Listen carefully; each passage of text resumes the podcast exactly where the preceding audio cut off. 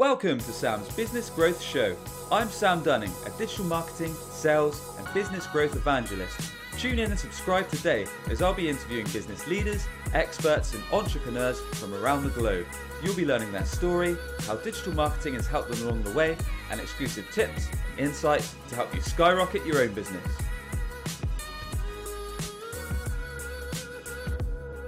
Hi, everyone, and welcome back to a fresh episode of Sam's Business Growth Show. Excited to be joined by Alex Boyd today. Alex is the founder and CEO over at Revenue Zen, where he works with growing companies to help them scale their content marketing and demand generation. Alex was born and raised in San Francisco, currently hails from Portland, Oregon, and Revenue Zen work with startups all over the country. Alex, a very warm welcome, my friend. Welcome to the show. How are you doing? I'm great. Thanks for having me on, man.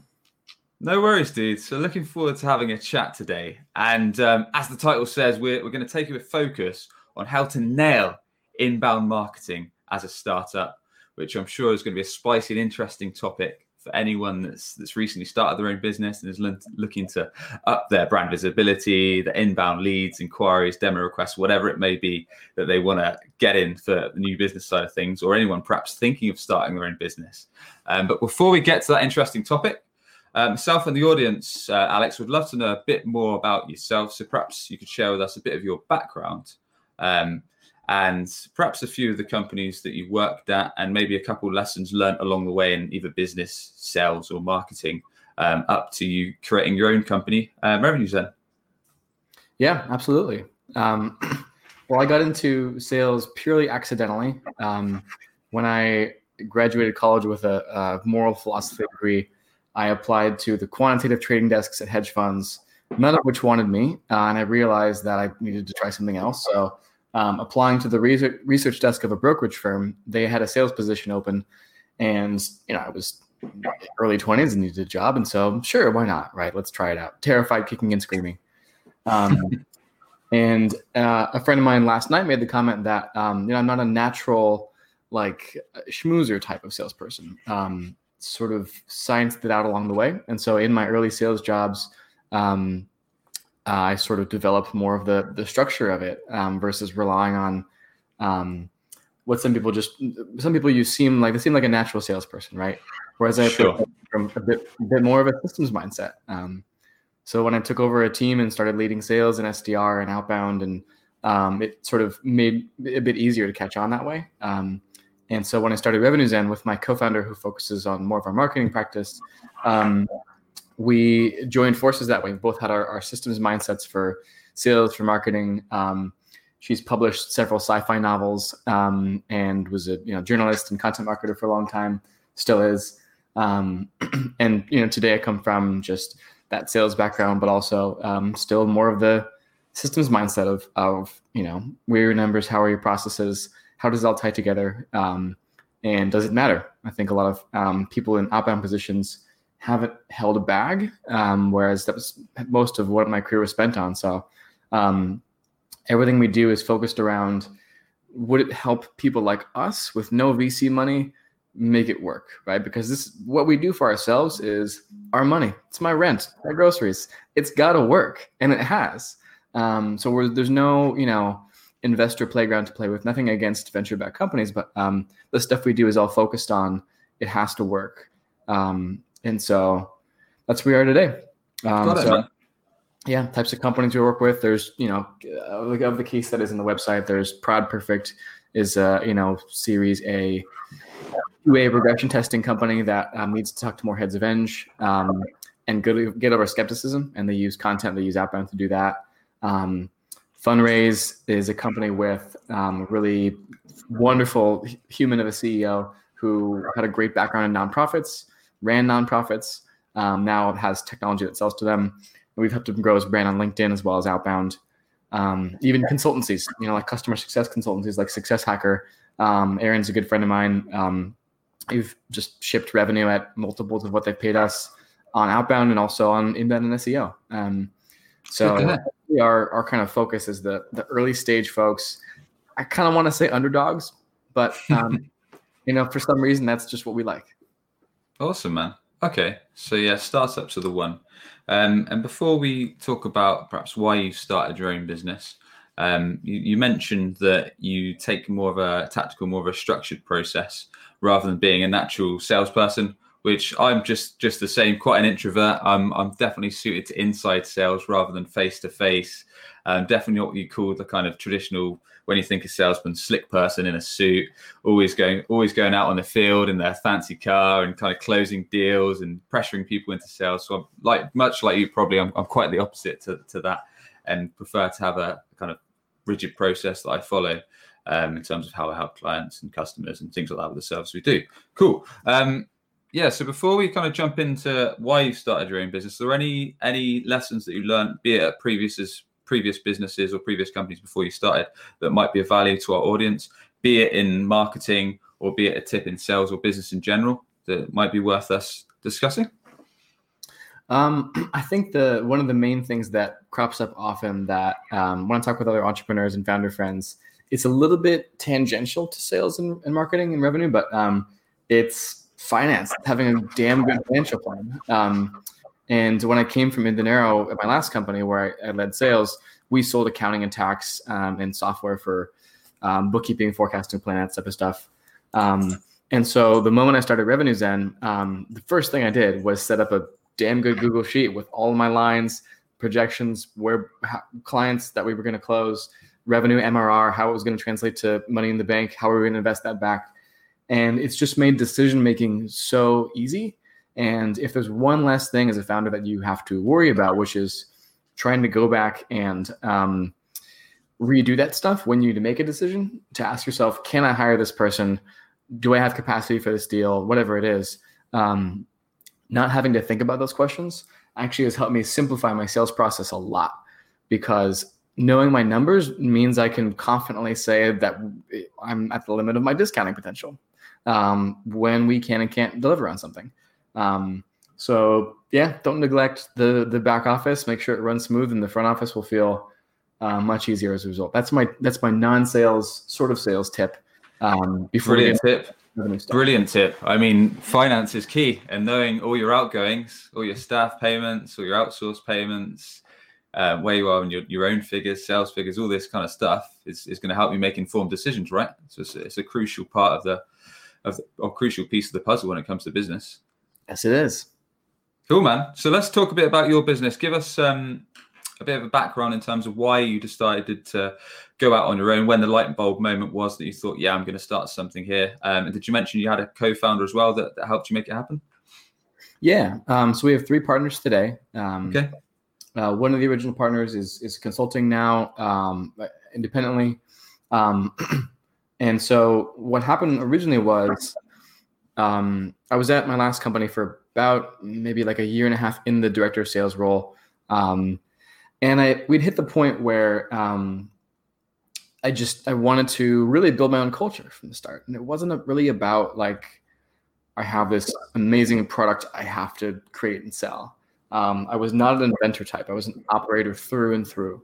Um, and by that I mean I, I sat at my I sat at my desk. I had my team of 10 SDRs and 10 AEs, and um, I had my dashboard that, uh, you know, as you mentioned, finance, right? Um, it pulled in everything from Salesforce I needed to know, pulled in my forecast, my cost numbers, and I sat there and people would bring a laptop around and show me their, their computer with an email that they had to write to a prospect to try and negotiate the deal to come in.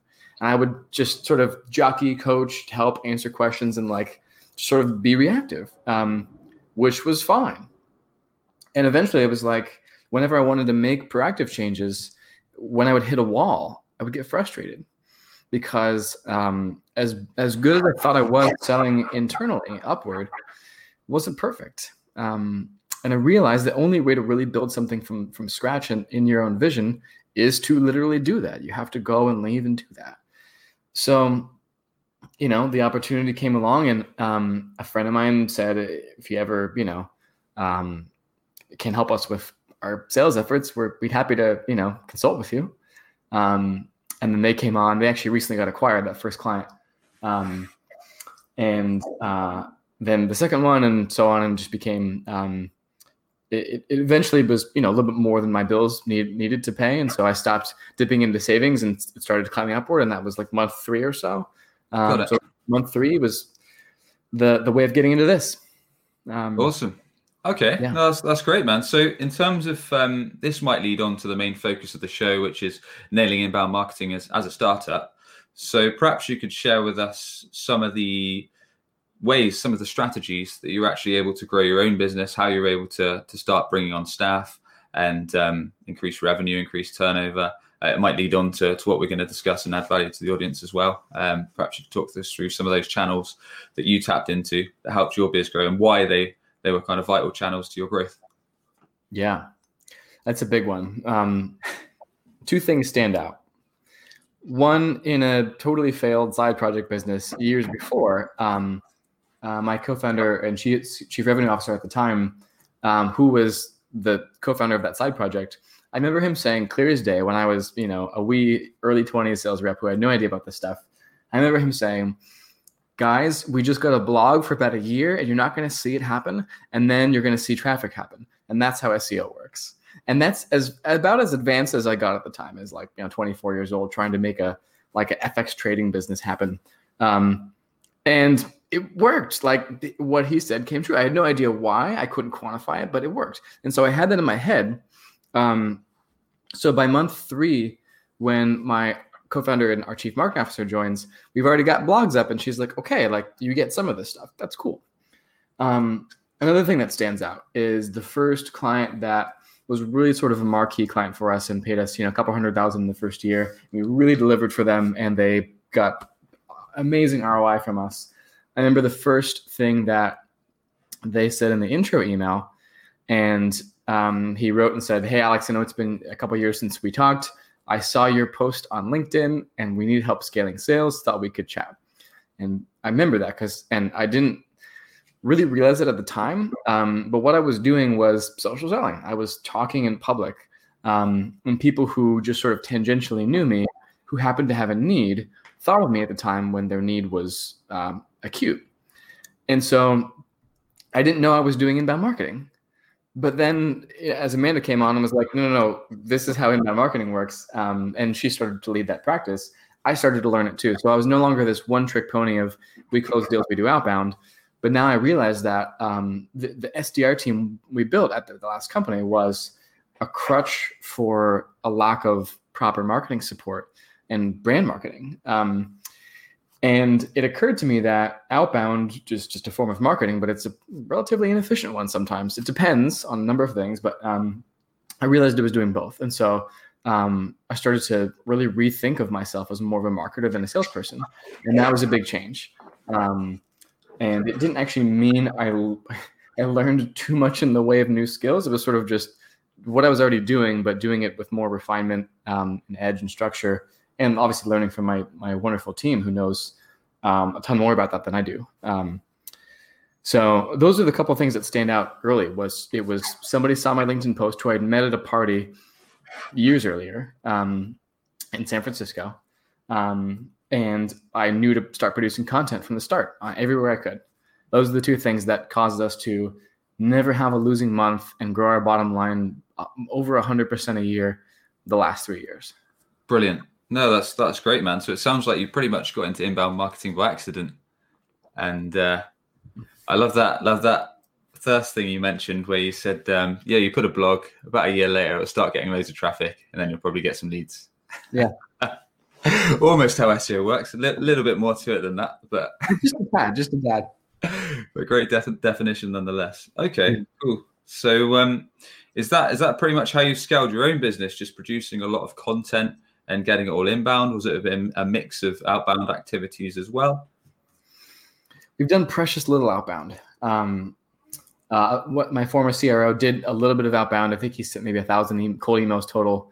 Um, I have sent, you know, a decent amount of like cold-ish LinkedIn requests um, because people who you know engage in my content, people who I I seem to know through somebody else, I'll send them a note. People who uh, you know are like um, a peer to a company we've worked with, I'll send them a note and mention that. I'll do stuff like that. Um, but to date, if I look at my cash collected by source numbers, about four percent of our revenue, or or a little bit less, is from outbound. Interesting. And about half is from word of mouth and referrals. About you know a third ish is from either my LinkedIn posts or a combination of LinkedIn posts and our website, and the rest is purely SEO sourced. Um, so that's how our revenue breaks down. And That's not just deals; that's actual cash in the bank by um, LTV measured in Salesforce and, and accounting invoices. Awesome, dude. Good stuff. So let's let's get to the topic at hand. So we want to we want to give as much value for people tuning in that are perhaps thinking of starting their own company or have started their own com- um, business recently. So let's let's pretend, for example, we're we're B two B, of course. We're selling to businesses, and maybe we offer some kind of online training, or maybe we offer some kind of software as a service um, offering, and we're not too sure about how to go to market We've heard of inbound marketing, um, or perhaps let's let's keep it as we offer online training. As, as COVID's recently hit, if we're a software as a service company, we not, might know more about inbound marketing. So let's keep it to a we're a soft. We've moved our online training. We moved our training that's traditionally face to face to online. Um, perhaps we're a tutor business or something like that, and we, we need a plan to go to market. We want to start getting inbound leads because we don't like cold calling. Um, so what what is the plan, um, Alex? What should be what should be the foundation of our plan? What should be some of the long term strategies, some of the shorter term strategies, and some of the perhaps medium term strategies that we should look at to to start getting things flowing? And perhaps we could talk about as well to to put put a bit more on the plate some of the things that we can do that are going to be free that we can do internally, and then some of the things we should perhaps think about paying either a freelancer or an outside agency. Yeah, big one, I know. It is. It's it's a good one. Um, and so the the convenient thing about being in my position is when you say that naturally in my brain, like the spreadsheet unfolds of like do this now and you'll see this later, and then this now for short term payoff. And so we got to just lay all that stuff out and then prioritize budget, who does what, all that stuff. So um, uh, let's start with the most basic: the customer. Who buys this training? Um, is it um, VPs of DNI at um, corporations, universities? Is it plant managers at manufacturing um, uh, floors? Is it other entrepreneurs and founders? Um, so who buys it? And then where do they hang out? That's the biggest thing. Got it. One of the nice things is everybody Google searches stuff. So SEO is almost always a good idea for things like that. Um, if your market is big enough in terms of the amount of customers you sell to, and when I say big enough, I mean you know if it's small. Um, people start companies and they say, look, there's really these 500 accounts we have to sell to, and that's kind of it. If that is your game, you're going to know you have a small market because you've you've done the research and you're like, this is my niche. It's very tight. Then don't really bother with SEO, right? Almost everybody else should invest some into it, but it's not going to take effect overnight, typically. So that's more of a long term thing. And at the most basic, what that is, is you figure out what people are asking and searching for, and you answer the damn questions with content and you produce it online. There's way more to it than that, but that's the basic part of it is like, what is the most burning questions? Particularly, are there questions I can answer that um, aren't as competitive for, meaning other people aren't vying for that quite so much, but I know a lot about it. If you're a training company, you know a lot about that, right? You have your own topic, your own niche within the topic. Um, and you can you can literally look at the versions of the questions people search for that have to do with what you know, just blog about that. If you hire an agency, they'll help you do it better and more effectively. But you're going to help yourself a lot more by starting something. Um, so that's the first thing, and it'll pay off in kind of a medium term, depending on how good you are at it, how much you do, so on and so forth. Um, and then there's the uh, the little bit sort of medium to short-ish term, depending on how good your network is, which is usually LinkedIn. Now, if your market is um, on LinkedIn, meaning they're not in the field, they tend to use it more actively. Um, and if you're not sure if your market uses LinkedIn, then go to or ask a friend who has LinkedIn Sales Navigator, put in the function or industry that you sell to, look at the top right and look at the percent of people who've posted in the last 30 days versus the total. That's the quickest way to get a, a, a general gist of it.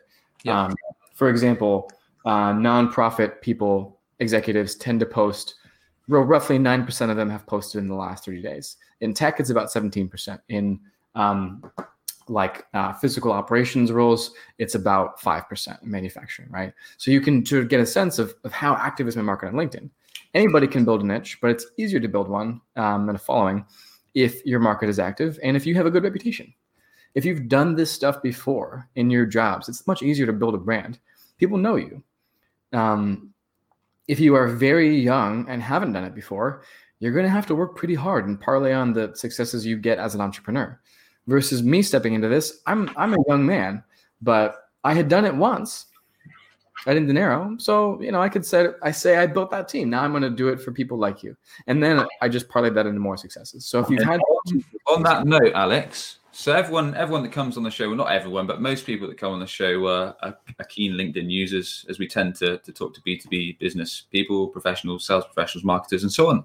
Um, have you got any tips or strategies that have helped you? Because you said quite a lot of your business has come from LinkedIn, and that's yeah. how some of your earlier inquiries through people that you've networked before or you knew in real life, and then they were seeing your content, and then thinking, "Oh, Alex looks like a trusted guy. He seems to know what he's talking about. I'm going to reach out to him and talk about this project."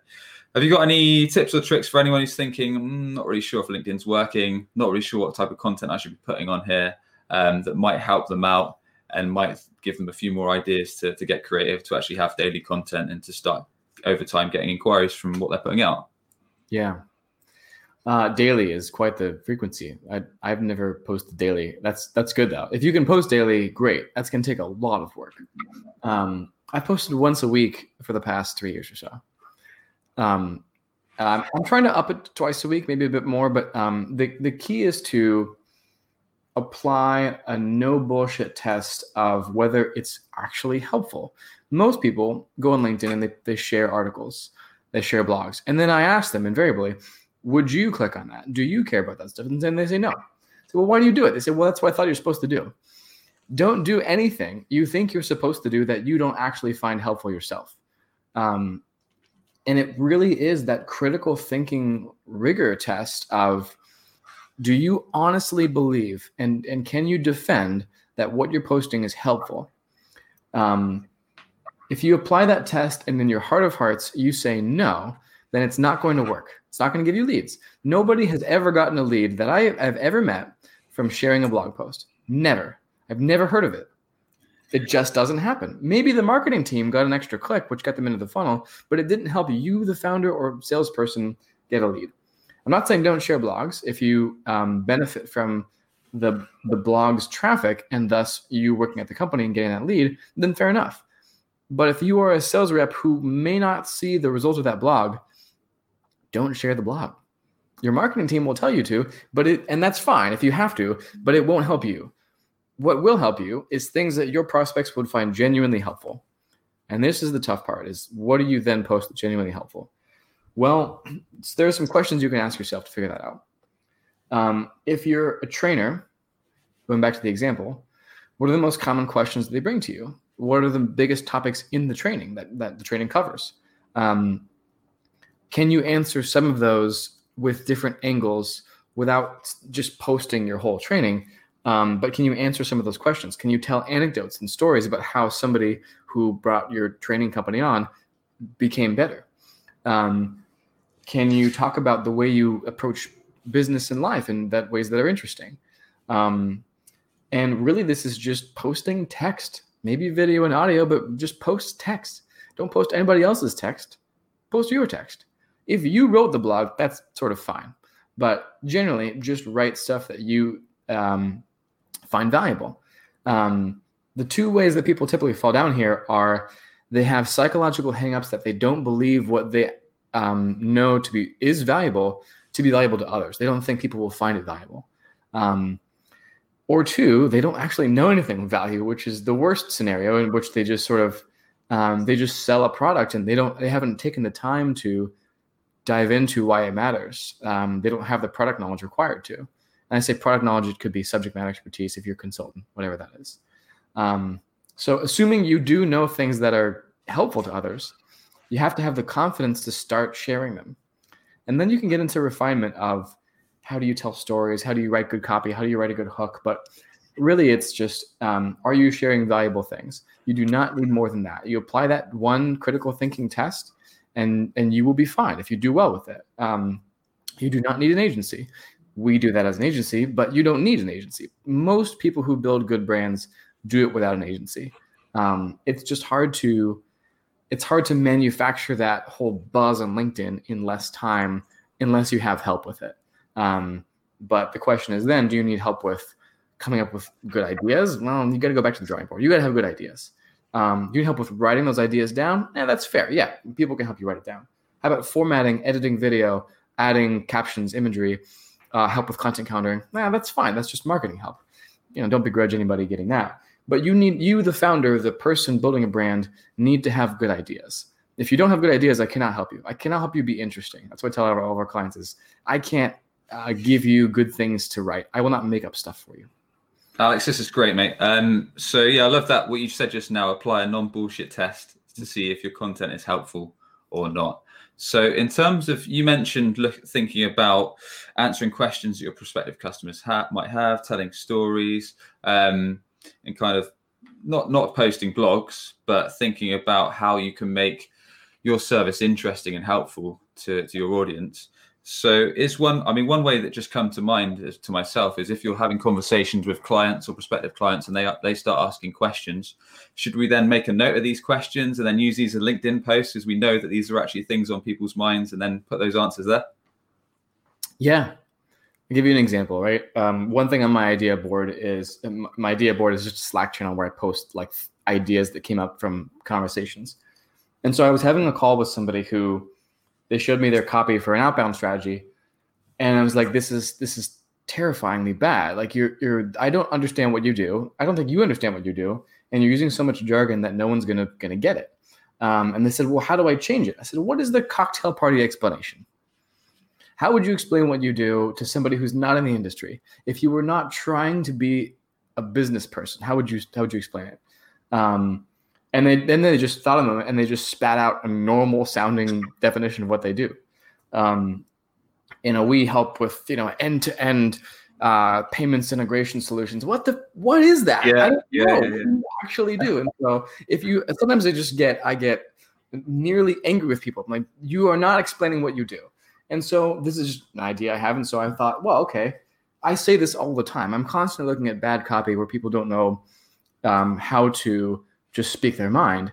So why don't I write that? I'm going to write a post about, you know, what is a cocktail party explanation? How do you arrive at one? Why is it helpful? And why will it help you convert better? Um, so I just, I just, it's an, it's an, an act of reflection and listening. And if you're not listening for post ideas, they won't come up. Once you start listening for them in your own life and consulting and work with clients, you'll start to think of them. So you just have to start thinking this should be a post. Um, and it's really just did you teach somebody something? Are you saying certain things often? Um, there's no, nothing fancy to it. It's just the, the human nature of it. What do people most commonly want to know, and what do you um, what do you teach them that they typically find most helpful? This is brilliant, man. And should we put a call to action on the post itself, or should we should we have some kind of hook, or should we just kind of do it on the basis that the post or the content is giving pure value and if someone wants to come through to us, they'll click for our profile. And if they want to reach out, they will. I almost never put call to actions in mine. Um, some of the people I know that make the most money from LinkedIn don't either. Um, but that not to say that there aren't people who do. I'm, I'm sure there are definitely people that I just don't know as well that put call to actions and make money from LinkedIn. Um, I personally don't, but I it's one of the things where like there's, there's no real science to it. You'll just seem different. So when you put a call to action on your post, you will seem like somebody who puts calls to actions on their post, which is fine. It's just it's a bit more. Um, you can craft exactly the brand impression you want to convey by not having a call to action. I portray myself, I think, accurately as somebody who does not need anybody's business, and I'm not here to sell. By putting a call to action, you you say that you are here to sell. That's okay. Just know that that's what you're doing. Um, it should work for your market. Um, it should work for you. It should it should fall in line with the rest of your sales process. It should be something you're comfortable with as a personal brand, so on and so forth. It's not to say don't do it. It's just to say know what you're doing. Um, so um, yeah, that, that's my take on most like LinkedIn tactics. Is it just has to fit with the rest of your process and it has to convert. Makes sense, man. Okay. Well, we've talked about laying down who your actual ideal customer is understanding where they hang out. So obviously, if they're if they're not going to be on LinkedIn, probably not much point in posting a load of content on LinkedIn if no one's ever going to see it and that your audience isn't actually active there. Um, we talked about how to craft kind of LinkedIn posts that make sense and how to come up with the ideas and how to structure them. Um, also, we, we mentioned SEO that I missed out as a, as a kind of long term strategy. um, to to gain new biz, to gain traction, to gain brand visibility, traffic to your website, and obviously inbound inquiries or leads. Um, what else is there to it, Alex? What have we not yet covered? Um, one of the most common questions I get now is how does outbound fit into all this?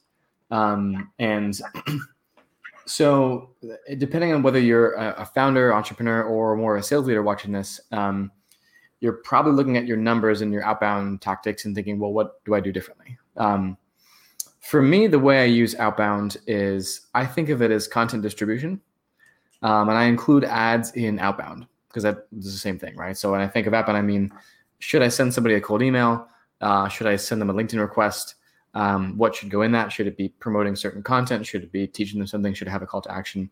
Should I be running ads? Those are all forms of outbound. Um, so the the classic form of outbound that we see working best nowadays is calling cell phones. If you do want to really get your hands dirty with, with outbound and you uh, n- need for some sort of usually fundraising reason to build some sort of pipeline or show of pipeline in the next month or two, call cell phones. Um, that's what's working now. Um, but mostly, the, the way I advocate outbound for what we do is to help um, increase brand awareness grow your network and your audience size in LinkedIn, um, and also to uh, selectively cold email when your market is not a good fit for LinkedIn, right? So if you um, if your people don't hang out there, then you're going to have to get them somewhere else, right? Whether that's um, posting in certain subreddits or Google groups or forums or Slack channels or emailing them. Um, uh, that that can work, and we we do still see that work. Um, but what we see work better is using outbound as a way to promote content and amplify it. So SEO is a way to distribute content. It relies on Google. Um, there are other ways that work faster, right? You can install a Facebook pixel on your website and retarget anybody who visits your website to a Facebook ad. Um, the first thing I say when people ask about outbound, that sometimes I mention that is, oh, my market doesn't use Facebook. I'm like, well, if they have an account, they will see the ad. If they don't, they won't. What's the problem with that? Um, Instagram is the same thing. Like if they have an Instagram account, oh, people in IT don't have Instagram. Yes, they do. I I have friends in IT and they have Instagram accounts. Uh, they post pictures of dogs, but then they'll see your damn ad too. Um, if they don't have it, they won't. Um, and I, I always tell people if you're trying to think about outbound in a vacuum, I have a really easy time outbounding because my brand is so strong. If I outbound anybody in a certain subject of people, they'll have heard of me. And so you you may look at my the copy that I'm sending and think, oh, this is the magic copy. It's not. It's because they've heard of me, right? So outbound is way easier if you have a good brand. Um, and yes, if you want to just skip that and for some reason you need results, you know, now and you don't mind paying out the ass for it, call cell phones. That's easy. Um, but if you want to pay less for your leads and for your deals, um, do outbound once your brand is so strong that you're calling people who've heard of you, or at least whose brains have been primed to see your company name or even your person name idea there somewhere. That's way easier. And it's not the copy you're sending, it's partially, but it's mostly the fact that they've heard of you. They'll listen to anything you say because they've heard of you. That's why if you're Oracle or IBM, you can hire people off the street and they can get results because uh, people know Oracle and IBM. They'll take the call right? And they don't, if you're a startup who nobody knows, you don't have that. You have to build that on a small level with your niche and then outbound them. That's ideal. That way you'll get better results. And, and, and unless you want to pay a lot for your leads by just running paid ads and outbound continuously, in which case go for it. But your, your LTV to CAC and your ROI will be much lower than somebody who relies on either just inbound or proactive inbound, which layers outbound on top of inbound. Um, so get your content foundations in order first, and your outbound conversion rates will go way up. Dude, you're preaching to the choir, but this is definitely going to be useful information for anyone um, tuning in. And I've never really heard it put quite that way. Um, in terms of outbound is is a, a source to distribute content, kind of build your brand, and there's not really much point doing it unless you've already got that branding in place. So when people hear from you, they've kind of got it in the back of their minds, whether they've seen your website, whether they've seen an advertisement, or they've just seen something digitally of your brand to give them that little push to, I guess, the confidence to talk to you or chat with you or book a demo, whatever it is your call to action may be. Um, Interesting topic. Interesting indeed. Okay, man. Well, um, yeah, we've covered some some great ground. Um, what what I do like to ask everyone that comes on, Alex, is is there one digital channel of choice that you recommend that any business should be should be utilizing? Let's say you're a B two B business. Is there one above all the others? Um, it's it's kind of a toss up between LinkedIn and Google at this point um, because there are some people who, for certain types of people, and certain types of personalities, I'd say, who um, don't. I mean, just to be real, like don't mind the attention. LinkedIn will work well for you. Um, if you loathe people paying attention to you, then you you're better off running a Google strategy. I mean, that's a single default thing that everyone should do some of. Um, for example, uh, let's take the CEO of Fundraise, our client. Um, the dude has a lot of good stuff to say and is a heart of absolute gold. But he's, as one of his friends said, he has always loved the microphone, and that's what's made his LinkedIn strategy so good. Is he relishes it and he's good at it.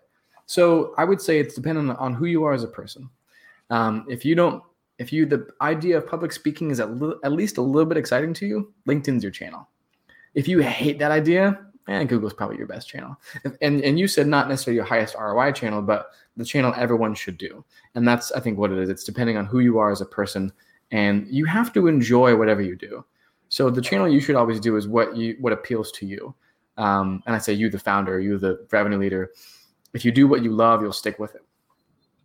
And just to dive into that a bit deeper, do you think that all companies, or for for example, sake, that we've been talking about a um, training solutions provider as the example, should they be going straight into a multi-channel approach from day one? Let's say there's there's just two people in the business, perhaps two founders. Should they be diving straight into all the channels, so creating heaps of content, and working on their SEO, working on building authority for their website, perhaps posting blogs, putting all this content out on different directory sites and so on, hammering LinkedIn, trying to do some some paid ads as well. Should they be going gung ho on all of them, or should they be doing it steadily and focusing on one channel at a time? What do you think? It depends on a couple things. Um, you want to kind of build it as a kind of as a T, right? So the T shape is you want to do a little bit of everything if you can, and then you'll find the ways that work best for you and you'll go deeper on those so you'll have a little low hanging fruit everywhere and then the things you go deep on that's your t-shaped growth uh, set um, the next thing it, that it depends on is can you afford to think at least a little bit long term if you can then you should do more on the content creation side and go deep on that for a while.